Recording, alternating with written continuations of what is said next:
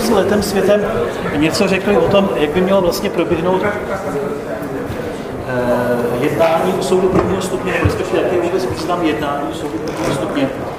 Takže vůbec, když začneme, začneme se tím zabývat, tak si řekněme, kdy prosím vás dochází k zahájení a má to, že dojde k zahájení jednání nějaký význam.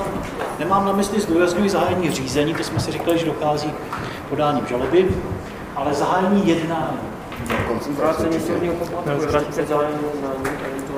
Tak počkejte, tak otázka první byla, kdy zachází, dochází k jednání, zahájení jednání. Když to zahájí předseda, to je jeho A diskrice. jak ho zahájí, jak by ho měl Řekne zahájit? zahajuje jednání. A předtím si tam můžeme půl hodinu bavit. Jasně. Pokud neřekne, že Takže prosím vás, zahajuje věcí zahájení jednání je samozřejmě věcí toho předsedy, předsedy Senátu. To znamená, on říká, on určuje v daném případě, z pravidla to bývá tím, že vlastně je teda přednesena žaloba, ale je to na něm, protože vlastně ten předseda Senátu má oprávnění vést celé to řízení.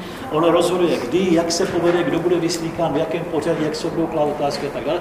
A mimo jiné rozhoduje o tom, kdy to jednání zahájí. Teď k té druhé otázce. Má ten okamžik toho zahájení, ten, ten úkon toho zahájení jednání nějaký význam pro nás? To znamená, má význam i z hlediska soudního poplatku. Dříve se vracelo 100%, pokud jsem tu žalobu vzal zpět přes zahájení jednání, pokud dnes se neplatilo, tak se 20, tak se 20%. 20 se by si nechává soudu, ne? No. 80 se vrací. Nejméně tisíc a jinak se vrací 80%. No, no 80% se 20, 20 se nechá soudu. Tak, takže to je jeden význam. Pak to má význam ještě jeden, o kterém jsme se taky zmiňovali už tady dneska v rámci dnešního výkladu. A týká se vlastně ukončení toho soudního sporu. To znamená, jestliže já vezmu tu žalobu zpět před zahájením jednání, tak Jo, potřebuji souhlas. nepotřebuji souhlas té druhé strany. To znamená, to je otázka zahájení jednání jako takového. Dobře. Tak jsme v situaci, kdy vlastně ten soud to jednání tedy zahájí, řekne, že jednání probíhá, nebo že tedy jednání je zahájeno, co se děje, co se děje dál. Co by se pak u toho soudu mělo odehrát? Čte se žaloba. Prosím? Čte se žaloba. No, ten soud by měl v první řadě, on by tam měl provést nějaké poučení, samozřejmě bude se vás ptát, jestli, jestli tam není nějaká otázka, která by bránila vlastně projednání té věci jako, takové. Tak, pak se přednese žaloba jako taková a druhá strana by měla mít právo se k té žalobě vyjádřit a pak by se měly provádět důkazy, které vlastně prokazují, to říkám samozřejmě velice kostce, které vlastně prokazují to tvrzení, respektive důkazy, které to tvrzení vyvracejí zase z pozice druhé. Když se prosím vás u téhle toho zastavíme, tak vy samozřejmě víte, víte, že ty důkazní prostředky může být celá řada. Za důkazní prostředky listina, výslech svědků, výslech znalců a podobně, že to být nějaké ohledání na místě a tak dále. I výslech účastníků je v podstatě důkaz, který já tam budu prezentovat, ale v zásadě k těmhle těm té, té, té shromáždí těch důkazů upozorním akorát na dvě věci. První věc, prosím vás, výslech svědků. Já už jsem tady naznačoval. Výslech svědků někteří považují za, eh, dalo by se říct, nějaký nástroj, v rámci kterého nedokonalost té žaloby, nebo respektive nedokonalost vůbec popisu toho skutku nebo neprokazatelnost se snaží nahradit. Ale problém spočívá v tom, že, jak říkám, u těch svědků bych na tohle to úplně stoprocentně nesázel, pokud to nebudou svědci jako jedno, u jednoho našeho kolegy, který měl prokazovat v jednom řízení to, co se bylo, to bylo skutečně kuriozní, co se odehrálo asi před 8 lety 2. února v 8 hodin večer. On tam přivedl asi 6 svědků, kteří prostě vždycky se zamysleli, když ten soudce zeptal, co v tu dobu dělali, a nastal u nich takový posun na časové ose, co bylo jako zvláštní. To si přesně vzpomínám. A teďka v podstatě jako kniha řekli, co dělali před osmi lety, prostě večer 2. února v tom a v tom hodině. Což bylo to, ale nicméně stejně v tom soudním sporu pak nebyli úspěšní, protože ten že, jak říkám, svědecky prokazovat něco, co v podstatě je, co jsem nějak nafabuloval, co jsem prostě nějak dával dohromady, je vždycky trošku problematická. Navíc u těch svědků hrozí problém spočívající v tom, že oni řeknou u toho soudu absolutně něco jiného, než to, co třeba říkají tomu kamarádovi někde v hospodě, kde mu raději, hele, to já ti potvrdím, pak se toho zalepnou a tak dále. Eh, V této souvislosti, prosím vás, když vy tam budete jako právní zástupci, někdy se vám může stát, že vlastně ten svědek začne vypovídat o něčem, co mu vůbec nepřísluší. V tu chvíli byste samozřejmě měli vystřelit a bránit se tomu. To je speciálně situace, kdy, a to může zaznít, nechci říct třeba ze strany soudu, nemyslím to tak často, a ze strany toho účastníka, který, který eh, provádí ho výslednou, poklade mu otázky a řekne mu, no podívejte, pane Světku, tak teďka řekněte jako člověk, jako člověk, co byste na to říkal, že to je hrozná věc a tak dále. Ale on tam jako člověk samozřejmě není, že jo? Není tam samozřejmě jako, jako zvíře taky ne, ale je tam jako svět. To znamená, že on má v podstatě vypovídat to, co sám zjistil, respektive pokud je zprostředkovaný svědek, co nějak, co nějak se mu doneslo a o čem může svědčit, ale nemůže tam dávat nějaké svoje soudy, nějaké svoje hodnocení a podobně, který pak navíc v tom protokole můžou být zaznamenaný trošku jinak v nějakém jiném významu, než de facto se od toho bude z vaší strany očekávat. Takže to je stran světlu. Prosím vás, podobný případ může nastat v případě znalců. Eh, Když bude u toho soudu vyslýchán znalec, tak vy vždycky velice pečlivě sledujte, k, jakému, k jaké činnosti ten znalec je aprobován. Vám se totiž může stát, že ten soud začne vyslýchat znalcem, který je z oboru ekonomika, oceňování nemovitostí, ale soud začne vyslýchat otázkám, které přísluší znalci z oboru stavebnictví. A to je jiná profese, to je jiná, jiná v podstatě kvalifikace a ten znalecký posudek nemůže být v tomto směru kvalifikovaně podán, ale zas na druhou stranu se vám může stát, že pokud do tady toho nějak byste nezasahli nebo na to nenamítali, tak by to byl spíš handicap pro vás, že ty soudy to v tomto směru přehlížejí. Jo. Takže to jsou takové dvě největší problémy, dva největší problémy, které tam v tomto ohledu můžou nastat. Prosím vás, eh, vy v každém případě eh, musíte sledovat to, co je v rámci toho řízení protokolovat. Protokol to je základní nástroj obrany toho advokáta, protože v protokolu by mělo zaznamen, být zaznamenáno vše, co se vlastně u toho soudního sporu odehrává, v té soudní síni odehrává. Samozřejmě nepůsobí asi nejlepším dojem, pokud toho soudce uzerujete a říkáte, a teď ještě zapište to, zapište to. Jsou věci podstatné, jsou věci méně podstatné. Na druhou stranu, pokud vy tam máte nějaký zásadní projev, který kdy v podstatě argumentujete a chcete to prezentovat až u soudu, u soudu pardon, proč ta žaloba není dána, z jakého důvodu a tak dále a soud za protokoly, protože třeba bude někam spěchat, že navrhujete zamítnutí žaloby a přiznání nákladů řízení, tak to je málo. Jo. To znamená, že za této situace vždycky to je asi na vás, abyste trošinku si sami rozhodli, co považujete za nutné a co ne. Nicméně, na druhé straně, jestliže budete mít za to, že tam ty lidi vypovídali něco jiného a podobně a budete proti tomu brojit a v protokole bude stát něco jiného, taky bude stát to, co v podstatě ten soud z čeho vyšel, tak v podstatě nemáte šanci. Takže já vám nechci radit to, abyste ten soud buzerovali, abyste si ho proti sobě naštvávali, abyste prostě tam prudili, a na druhou stranu jsou okamžiky, které jsou prostě nezbytné, aby v daném případě, aby v daném případě jste dostali to, toho, té ochrany vlastně, nebo toho, čemu ta advokacie vás, vás povolává. Já vždycky v této souvislosti říkám jen typický příklad, který se nám stal u krajského soudu, kdy v podstatě eh, se jednalo o to, že druhá strana podávala nějakou žalobu, bylo to poměrně velmi složitá věc, nějaké investiční výstavby a eh, my jsme tam z nějakých důvodů, protože nás ten soud nevyzval, až u toho soudu prezentovali, že s tou žalobou nesouhlasíme. Ale samozřejmě nesouhlasili jsme s ní meritorně, měli jsme tam nějaký zápočet, to znamená, nešli jsme výš, než je ta částka, to znamená, nebyl to vzájemný návrh. Posadím se a s tím slyším, jak soud diktuje. Žalovaná strana přednáší vzájemný návrh a dokládá je tím a tím. Co by tohle to znamenalo, pokud bych teda se tomu nebránil? My jsme se potom, prosím vás, s tou paní předsedkyní nesmírně dohadovali, co jsem to vlastně řekl, jako, ale já jsem teda tvrdil, že řekl to, co jsem řekl a že to žádný vzájemný návrh nebyl. Ale k čemu tenhle ten postup toho soudu směřil? Soudní poplatek soudní. Jednak, ale k čemu hlavně? K tomu, co jsme už tady říkali. Co by ten soud v daném případě udělal? Možná to vyloučí. Ten soud by vyloučil tu věc samotného projednání a té druhé straně by to příklad na tom prvním jednání. To znamená, že jako tohle to je, je, je, prostě problém. To znamená, já vždycky říkám, že nejenom to, že vás, že jste teda samozřejmě vyčerpáni tím, když tam budete mít nějakou dlouhou argumentaci, ale na druhou stranu byste neméně pozorně, tak jak přednášíte ty své argumenty, měli sledovat i to, co tam ten soud argumentuje. Já teďka vůbec nechci nasazovat na soud. Problém spočívá v tom, že bohužel ta novela tady přinesla ve smyslu té koncentrace přípravného řízení a tak dále, no, přípravného jednání spíš obtíže pro advokáty, ale ten jediný plus, který má advokátům přinést v pozici nahrávaného soudního jednání, tam bohužel z technických důvodů v naprosté většiny soudů není proveditelný. Což je obrovský problém, protože pokud by toto bylo a existovalo to nahrávání v podobě nějakého nosiče a bylo to někde ve tak není co řešit. Když to v tomhle prostě, v tomhle ten problém nastat může. Takže to je průběhu toho jednání jako takového. Prosím vás, dnes, ano, určitě. Jak se bude postupovat v případě, že ten soudce, ten námitce při té protokolaci nám nevyhovuje? Eh, Rozhodně bych trval na tom, aby jak moje námitka, tak v podstatě to znamená na protokol. protokolovala. Nic jiného nemůžu té. Protože tam může být, když jsme teda u toho, takhle, když kolega na to narazil, jak jsme si řekli, ten předseda Senátu má oprávnění, celou řadu oprávnění, jak to soudní řízení vést, jak to jednání vést. Tomu má opatření různé, může vykazovat ze sední sídně, může, může prostě ukládat pokutu a tak dále, tak dále. Prosím vás, ta opatření někdy vám můžou připadat jako malicherná, ale z hlediska, z hlediska techniky vedení toho sporu může být třeba velmi významné, jestli vyslechne nejdřív pána A nebo pána B a oba dva stojí na chodbě. To prostě může pro vás hrát veliký význam. Mohli vy byste se některým opatřením toho předsedy Senátu bránit v průběhu toho jednání? Ještě jinak, než tak, jak tadyhle jsme říkali s kolegou, že bychom jenom žádali protokolaci a pak to namítali v nějakých dalších podáních. Bylo by možné se tomu nějak bránit a revidovat toho jeho rozhodnutí přímo při tom samotném jednání.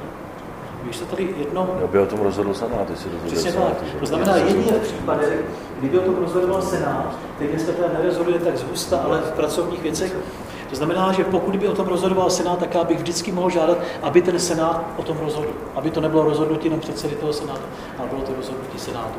Jako takové. On teda jako zaplať pámu, že už ten Senát rozhoduje jenom v těle těch, já ale pamatuju dobu, kdy teda ten Senát rozhodoval třeba i o rozvodu manželství, a když z důvodu prevence se třeba svolávali rozvody do eh, kulturního domu, že? A přišla celá vesnice a tam se prováděl rozvod, kde se teda zjišťovaly intimní vztahy a tak dále. Takže, ale to už je teda naštěstí pryč. Tak, prosím vás, eh, pokud se týká toho jednání, a nemusí to platit jenom pro jednání, tak je nutné se zmínit o dispozicích, které já jako účastník v rámci toho řízení mám. To znamená, kdy mohu s tím návrhem, respektive s postavením těch účastníků disponovat a jak. Já teďka budu říkat taková paragrafy, to zbytek vy se samozřejmě na to podíváte a pozorně případně, v čem, v čem by mohl být problém. Takže první dispozice. Přistoupení a záměna účastníků. Paragraf 92 občanského soudního řádu. Prosím vás, tady ve vztahu k tomu zdůraznuju. Přistoupení a záměna není synonym. Přistoupení navrhuji tehdy, pokud zjistím, že na druhé straně je potřeba, aby tam vedle toho původního stál ještě někdo jiný, protože z hmotného práva tenhle ten vztah je takto konfigurován. V případě, pokud to je záměna, tak ta druhá strana není pasivně legitimovaná. A já chci jeho výměnu. Rozdíl je i v tom, že pokud je to přistoupení, tak ta druhá strana, která tam už sedí u toho soudu, nemusí v daném případě dávat souhlas, když to v případě, pokud je to záměna, tak ten souhlas musí být vystaven. Takže, takže jestliže já zažaluju špatně a druhá strana není pasivně legitimovaná, já si to uvědomím v průběhu toho soudního sporu a druhá strana mě nedá souhlas, tak jsem ten spor prohrál. Procesně jsem ho prohrál. Tak, další, prosím vás, dispozice velmi běžná, paragraf 95, změna návrhu. Už jsme si tady řekli, že změna návrhu není změna právní kvalifikace. Změnou návrhu, když to vezmu to negativní vymezení, není zpět vzetí žaloby, protože tím vlastně ten žalob, žalobu limitu, částečně to není zpět vzetí jako takové. Eh, za změnu návrhu se naopak považuje zejména rozšíření toho návrhu, to znamená kvantifikace. Budu žalovat o 100 korun, žalobu o 100 tisíc, ale ze stejného právního titulu. Dále domáhám se jiné plnění na základě stejného skutkového stavu, nebo stejného plnění, ale na základě jiného skutkového stavu. A nebo na základě jiného skutkového stavu jiného plnění. Ale prosím vás, já tohle to říkám jenom příklad. No, ta žaloba, nebo respektive to, co je změna, z toho si myslím, že vás nikdo taky zkoušet nebude. To je akorát, abyste byli v relaci. Eh, jinak o těch procesních následcích té změny žaloby. Eh, pokud to je skutečně navrhu změnu žaloby, tak prosím vás, musí mít na vědomí, že vlastně de facto se to chovalo, jako v té části podával žalobu. To znamená, z hlediska promlčení, z hlediska soudního poplatku, ale i z hlediska toho, že ta druhá strana procesně s tím musí být seznámena. To znamená, nestačí, že já si říkám, tak teďka ho, teďka ho osolím až při závěrečném návrhu a ta druhá strana tam nebude, já tam řeknu, a to nečeká prostě. Ten soud vždycky musí dát té druhé straně možnost, aby se seznámila s tím rozsahem, který já o něm uplatňuji jiný, nebo respektive co nového, co jsem přinesl, proč to proti němu uplatňuji a tak dále. Prosím vás, tam v daném případě rozhoduje o povolení té změny, či nepovolení té změny soud. Eh, vždycky o tom musí rozhodnout. Napadá vás případ, kdy soud nepovolí tu změnu toho návrhu. Z jakého důvodu? Nebo z jakých kritérií by ten soud vycházel? Co je pro něho kritériem pro posouzení otázky, zda povolí změnu či nepovolí změnu. Že by už to nemělo podklad v tom dosavadním řízení, ale že by musel nějaký další rozsáhlý dokazování. Přesně tak. To znamená pouze, prosím vás, otázka hospodárnosti. Pouze otázka hospodárnosti toho řízení. Ono se někdy může stát, a klient vám přiběhne vypepaný, jak to, že on povolil, druhá strana prostě tam vysolí nějakou neuvěřitelnou částku. Je to skutečně prostě tak, aby ho vyloženě třeba zastrašila.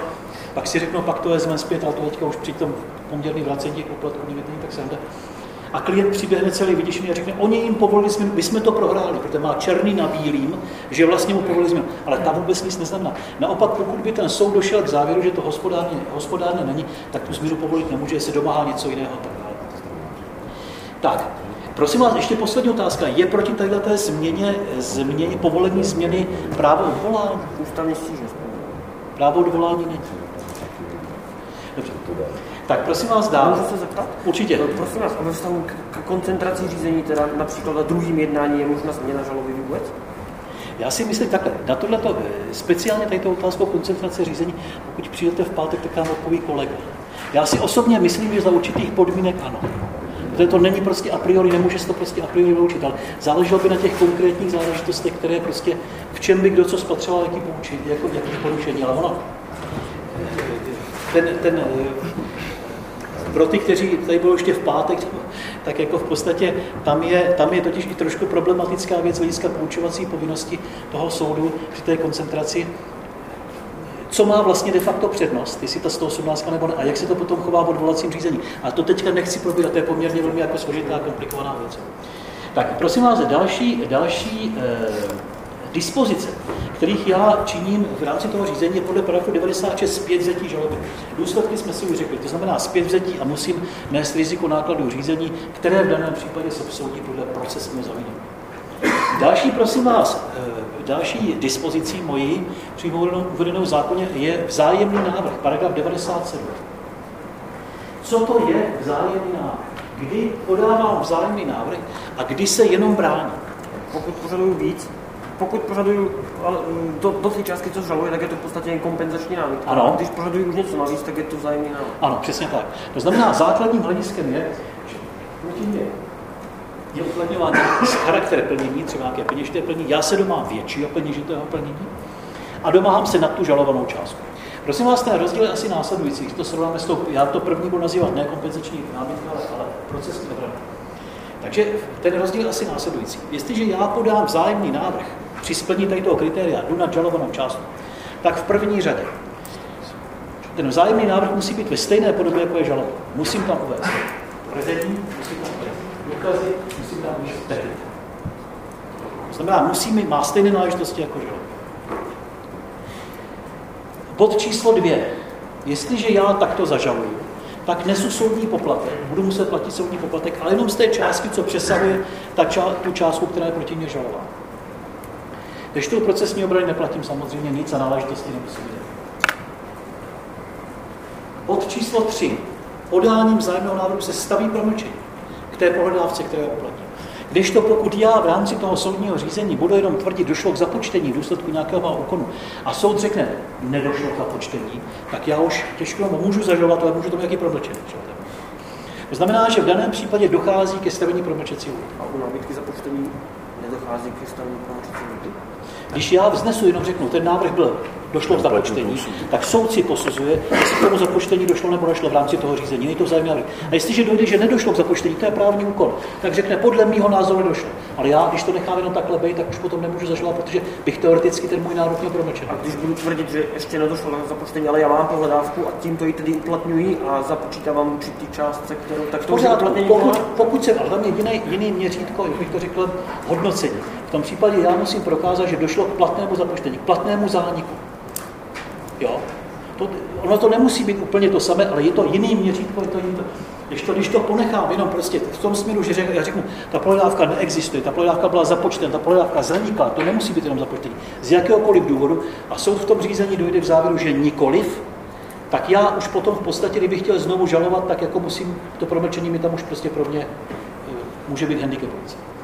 Tak, Prosím vás, ta procesní ochrana nemůže být nikdy vyloučena k samostatnému projednání. To nelze. Jestliže já tam tyhle ty námitky vznáším, tak ten soud se jimi musí zabývat, protože to je otázka toho objasnění toho skutkového stavu, jestli ten nárok byl nebo nebyl. Když to pokud byl vzájemný návrh, tak ten soud ho může vyloučit k samostatnému projednání. To je pokud by, dejme tomu, to bylo nad rámec a tak dále, toho to je zase z hlediska hospodárnosti, a nebo musí dokonce vyloučit k samostatného projednání, a to v případě, který jsme si taky říkali, pokud by tam nebyla jeho věcná příslušnost projednání.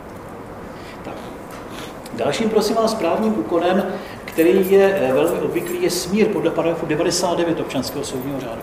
Zase jenom u toho smíru pár poznámek. Prosím vás, ten smír, pokud ho uzavřete, má charakter hmotně právní dohody.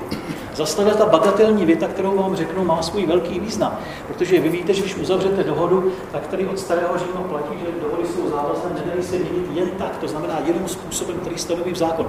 Takže je to hmotně právní dohoda, která má v podstatě procesně právní obal v podobě toho usnesení soudu, kterým soud ten smír schvaluje a když v podstatě cestou toho procesního té, té, té formy mu dává vlastně stejný, stejný význam jako rozsudek, to znamená z hlediska vykonatelnosti a tak dále. A tak dále.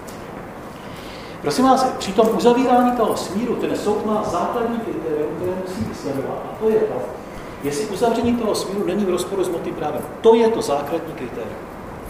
Jestliže já tento smír budu chtít revidovat, to znamená po třech letech nebo do tří let já tam můžu podat žalobu na zrušení toho smíru, tak zase musím v první řadě odůvodňovat to, že tento smír je v rozporu s motým právem, ale nejenom to, já vlastně musím v tom řízení prokázat, že ten soud se tehdy mýlil, jednoduše řečeno, protože už ten soud ho tenkrát musel konfrontovat s tím hmotným právem. Takže ono na první pohled zase to může vypadat jako jednoduchá žaloba, Může to vypadat tak, že řeknete, že klient vám řekne, tak já teď nějaký smír uzavřu a pak do tří let vy si něco vymyslíte a zrušíme ho. To je chyba. V podstatě tenhle ten smír, pokud se takhle uzavře a ten soud to proskoumá, tak je velice, velice, velice těžko revidovatelný. Daleko hůř než soudní rozsudek, který bych třeba v rámci odvolání či mimořádných opravných prostředků revidovat mohl. Tak, takže prosím vás, to je k těm, to je k těm dispozičním oprávněním. Teď bychom si něco letem světem řekli o základních zásadách odvolacího řízení. Prosím vás, odvolací řízení je u nás v současné době zmínili zásadu, vázánu zásadu tzv. neúplné apelace. Co z té neúplné apelace vyplývá? Co vyplývá z principu neúplné apelace? Že už nemůžu uvádět nové skutečnosti důkazy až na výjimky stále. Přesně tak. To znamená, nemůžu a musím uvádět tyhle ty skutečnosti a důkazy musím uvádět, řekněme to teď, tedy díky těm různým koncentracím a tak dále, pouze u soudu prvního stupně, v tom, kterém stádiu řízení, tak jak je to vlastně upravuje, upravuje ten procesně právní předpis. Pro některá řízení ta neúplná apelace neplatí. I v občanském soudním řízení ještě stále máme řízení taková, kde je úplná apelace. To znamená, kde mohu v rámci odvolacího řízení uplatňovat nové skutečnosti, nové důkazy, tvrdit nové, nové skutečnosti. Eh, o jednom jsme se už zmiňovali, že je to nesporné řízení, to znamená řízení, která jsou vedena podle odstavec 2. Víte ještě další, v kterých řízeních bych mohl u soudu druhého stupně uh, uvádět nové skutečnosti a důkazy? Dědictví? Ano, je to v dědickém řízení, máte pravdu. Čem ještě? Ještě dva. Aspoň já vím ještě učovač. Výpovědnému bytu? To je 120 odstavec. Exekuce? Ano, výborně. Je to v vykonávacím řízení, to znamená v exekuci. Tam taky mohu uvádět nové skutečnosti a důkazy. A potom je to, prosím vás, v řízení eh, o ryze procesních otázkách, o procesních rozhodnutích. To znamená, v těchto těch případech neplatí princip neúplné apelace. Prosím vás, pokud budete psát odvolání,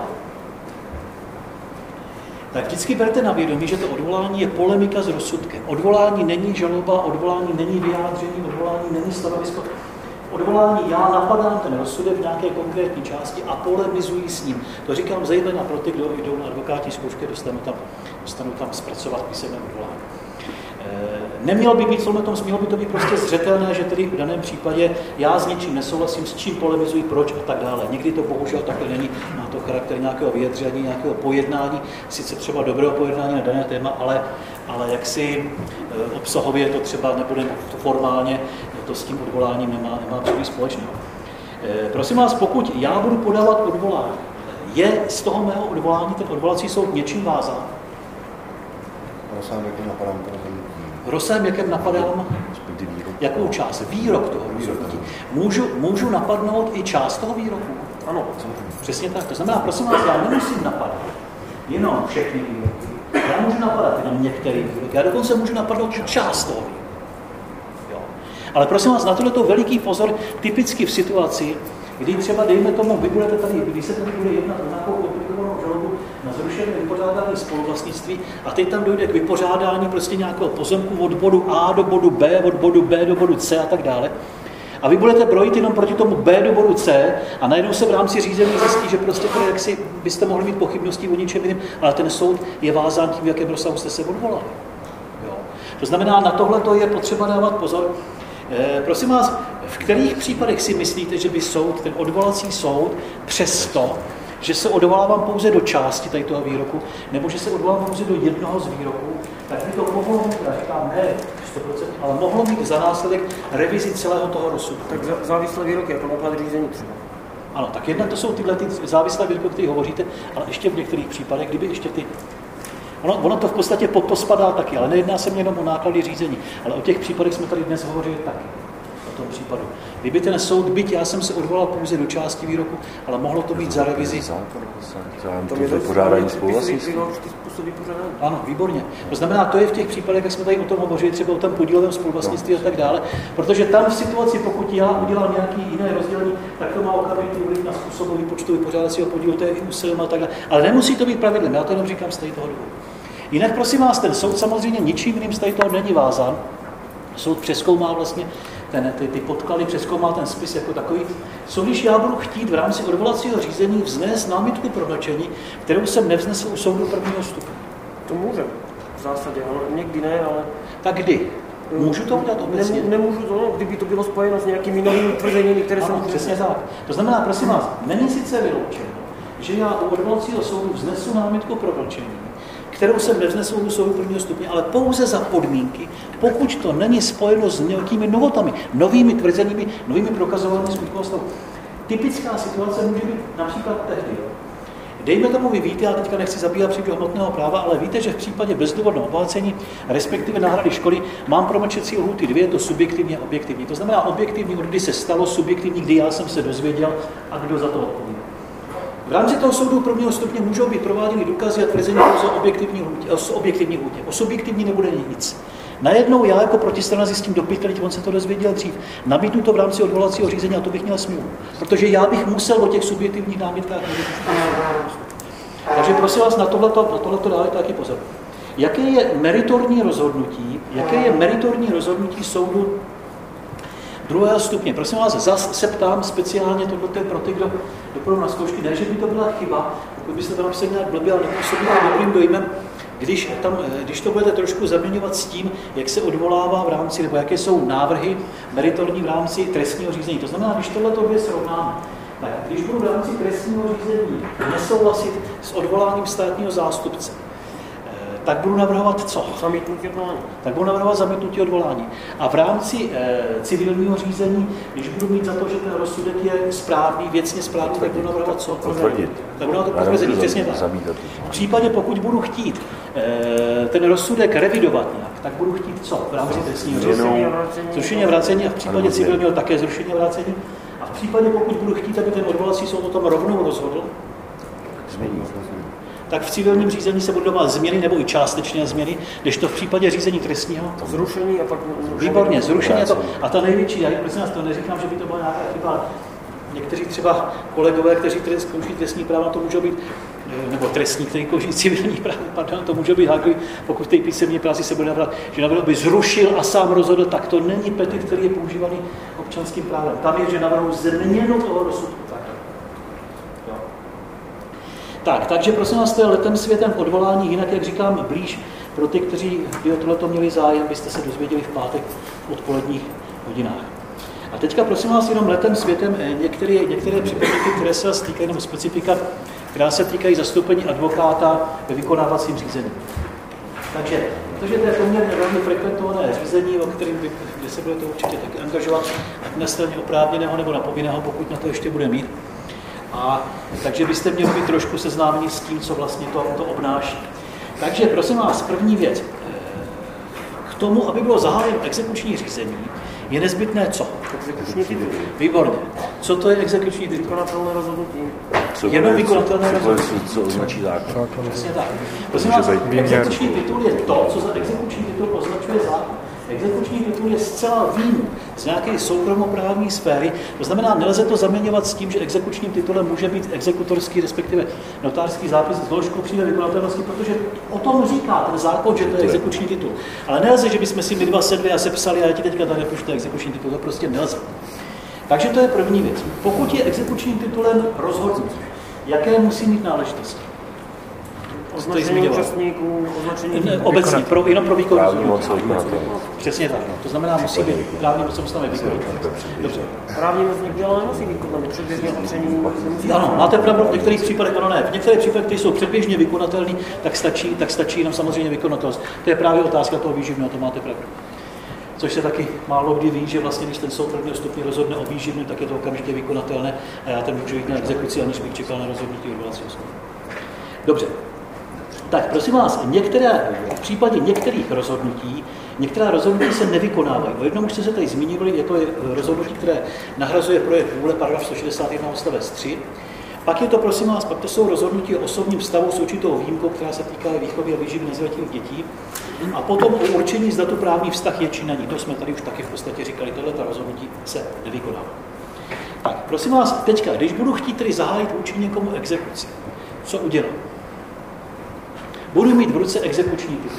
Co teď dám? Přijde za mnou klient, bude v ruce přijímat exekuční titul. Jak budu pokračovat? Pokud to nevydal exekuční soud, tak si to nechám upatřit doložkou právní moci. To už bude mít všechno. Tak tam navrhne A jak? Co, co udělám? Jaký Buď půjdu výkonem rozhodnutí, že jo, podle, buď pojedu podle OSŘ nebo podle, podle exekučního řádu, že buď to dám k obecnímu soudu Budu chtít, aby tam, budu chtít, aby to nebylo soudní výkon rozhodnutí, to, je, to bude to pro mě praktičtější. podám ale to- Pak to podám exekutorovi, Tak, výborně. To znamená, komu ho podám? exekutorovi.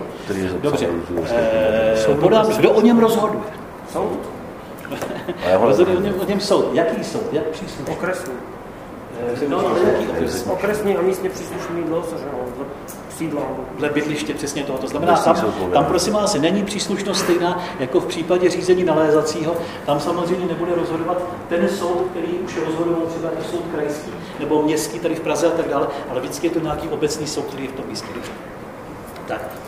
Takže to jsme si tohleto řekli. Takže já budu, já budu v daném případě už v exekučním řízení, e, ty rozdíly s tím nalézacím řízením jsou asi následující. Prosím vás, v, té, v tom civilním řízení, jestliže já budu chtít být úspěšný v tom soudním sporu, tak musím vlastně stále tvrdit, dotvrzovat, prezentovat, že ten skutkový stav, který je ke dní vyhlášení toho rozhodnutí, jak jsme si řekli, je ten, který já prezentuji a který usvědčuji důkazy. Kdyby tomu takto bylo v rámci řízení vykonávacího, tak já bych vlastně de facto musel neustále prezentovat, že ta moje pohledávka je v té samé výši, jako byla přiznána tím exekučním titulem. Nebo ve výši, kterou já tvrdím. Musím to dělat nebo ne? Stačí tvrdit, že máme tu pohledávku a pak musí Přesně tak. To znamená, já v daném případě jenom tvrdím, že mám exekuční titul, že tady existuje, podám to, soud nic dalšího nepřeskoumá. Další věc, prosím vás, jednání v civilním řízení je v podstatě obligatorní s určitými výjimkami, pardon, civilní řízení, myslím v nalézacím řízení. Kdy může to jednání, kdy, kdy může proběhnout ten soud bez jednání? S tím strany souhlasí a lze rozhodnout na základě předložených listin. To znamená, tam musí být splněny kumulativně tyto podmínky. Jedna, lze na základě listinných důkazů rozhodnout, hovořím o nalézacím řízení zdůrazňuji. Eh, Lze rozhodnout na základě listinných důkazů, to znamená, soud má za to, že ten skutkový stav lze prokázat těmi listinnými důkazy a současně účastníci s tím souhlasí, respektive to přijmou to požádek. Když to v rámci toho řízení, řízení eh, exekučního, to jednání sice není vyloučeno, ale v podstatě by nemělo mít v tom exekučním řízení místo, mělo by být rozhodováno bez něj. Proč? Protože tam se platí úplně zcela jiný poplatky, zcela jiný náklady, platí tam jiný principy, prostě to k tomu neslouží. Dneska v současné době to trošinku zneužíváno právě vznášením různých kompenzačních námitek, kdy ten soud povinný znes, vznese v rámci exekuce, teď já započítávám. A exekuční soudy ty se zabývají v rámci jednání a on tam začne provádět bez poplatků, dokazování a tak dále. Prostě to je problém a tím se budeme muset zabývat judikatura, teďka nebudeme řešit. Prosím vás, další rozdíl s, s řízením tím nalezacím je to, že to exekuční řízení nelze až na výjimky, které vám teď řeknu, přerušit. To znamená, není tam možné to, co je běžné v klasickém řízení, to znamená přerušení podle paragrafu 110, ačkoliv na vás klient, respektive ať už na straně povinného či oprávněného, bude třeba naléhat a řekne, tak přerušme to řízení, eh, já se s ním zatím dohodnu, uděláme splátkový kalendář a tak, a tak dále. Tenhle ten způsob možný není, to přerušení tady přichází v podstatě pouze v těchto případech. Ten první stav není pravé přerušení, ale má stejné následky. Je to situace, kdy v daném případě probíhá exekuce na toho povinného a na, jeho, na něho je současně prohlášen konkurs. To znamená, v té situaci ten konkurs má, dalo by se říct, v přednost. To řízení ovšem nezaniká. To řízení v podstatě jenom, jenom, jenom neběží po tu dobu, A pokud to je konkurs na fyzickou osobu, tak jakmile vlastně je vypořádán, tak nastupuje dál a vlastně se zjišťuje, prostě pokračuje to nějakým způsobem dál. Takže to je první věc. Druhá věc, prosím vás, je zcela neobvyklá, a to je pravé přerušení. Je to situace, kdy je vykonáván rozhodčí nález a povinný podat návrh na zastavení exekuce podle paragrafu 35 odstavec 1 zákona 216 Pokud by se vás na to, někdo zeptal při zkouškách, tak když řeknete, že, že to je návrh na přerušení podle zákona o rozhodcích a rozhodčích řízení, tak to úplně stačí, prostě tohle, protože tohle to se, se nikdy jako běžně pěkně nepoužívá. Eh, přerušení řízení, které je ovšem frekventováno, je eh, ve smyslu zákona 119 roku 2001. A to je přerušení v případě souběhu exekuce. Protože samozřejmě pokud, jak to je obvykle, pokud někdo spadne do této exekuce, tak nemá, nemusí mít jenom exekuci sám, samotnou, může mít samozřejmě na sobě ještě další nějaký soudní výkon rozhodnutí, může tam běžet od berňáku, může tam běžet od sociálky a tak dále. To znamená, tenhle ten zákon tady upravuje vlastně způsob přerušení tak, aby nedocházelo vlastně k exekuci více, dalo by se říct, dočinných orgánů ke stejnému předmětu. Další rozdíl, prosím vás, s nalezacím řízením je to, že nelze prominout zmeškání lhuty podle paragrafu 58. To znamená, když se vrátím k nalezacímu řízení, tam v situaci, pokud z omluvitelných důvodů zmeškám nějaký úkon, doložím tu omluvitelnost a ten úkon k tomu připojím, tak můžu požádat soud, aby, mě, aby vlastně mě tu lhutu prominul. A stává se to. Jako není to zase jako, je to neběžná věc, ale že by tomu ten soud a priori nevyhovoval, to se také říci nedá. V řízení eh, exekučního je to vyloučeno. Tam to prostě není možné vůbec. Eh, další skutečnosti, o kterých jsme už tady hovořili v odvolání, lze uvádět nové skutečnosti a dokazy. Tam platí, neplatí princip neúplné apelace. Eh, další, prosím vás, rozdíl je v mých úkonech, který já činím ve vztahu k tomu zastavení, nebo respektive ukončení toho řízení. Ukončení toho řízení exekučního. To znamená, když já budu v pozici oprávněné a budu chtít to řízení ukončit, jaké úkony budu prezentovat? Když jsou oprávnění? Ano. Tak zpět zetí návrhu na nařízení Dokdy? Nebo na Dokdy? Do nařízení exekuce. Do právní moci nařízení té exekuce. To znamená, ano, do doby, než ta exekuce je pravomocně nařízena, já mohu ten návrh zpět. Poté, když už je tedy nařízena pravomocně, tak navrhu zastavení. Já navrhu zastavení jako oprávněný z jakéhokoliv důvodu.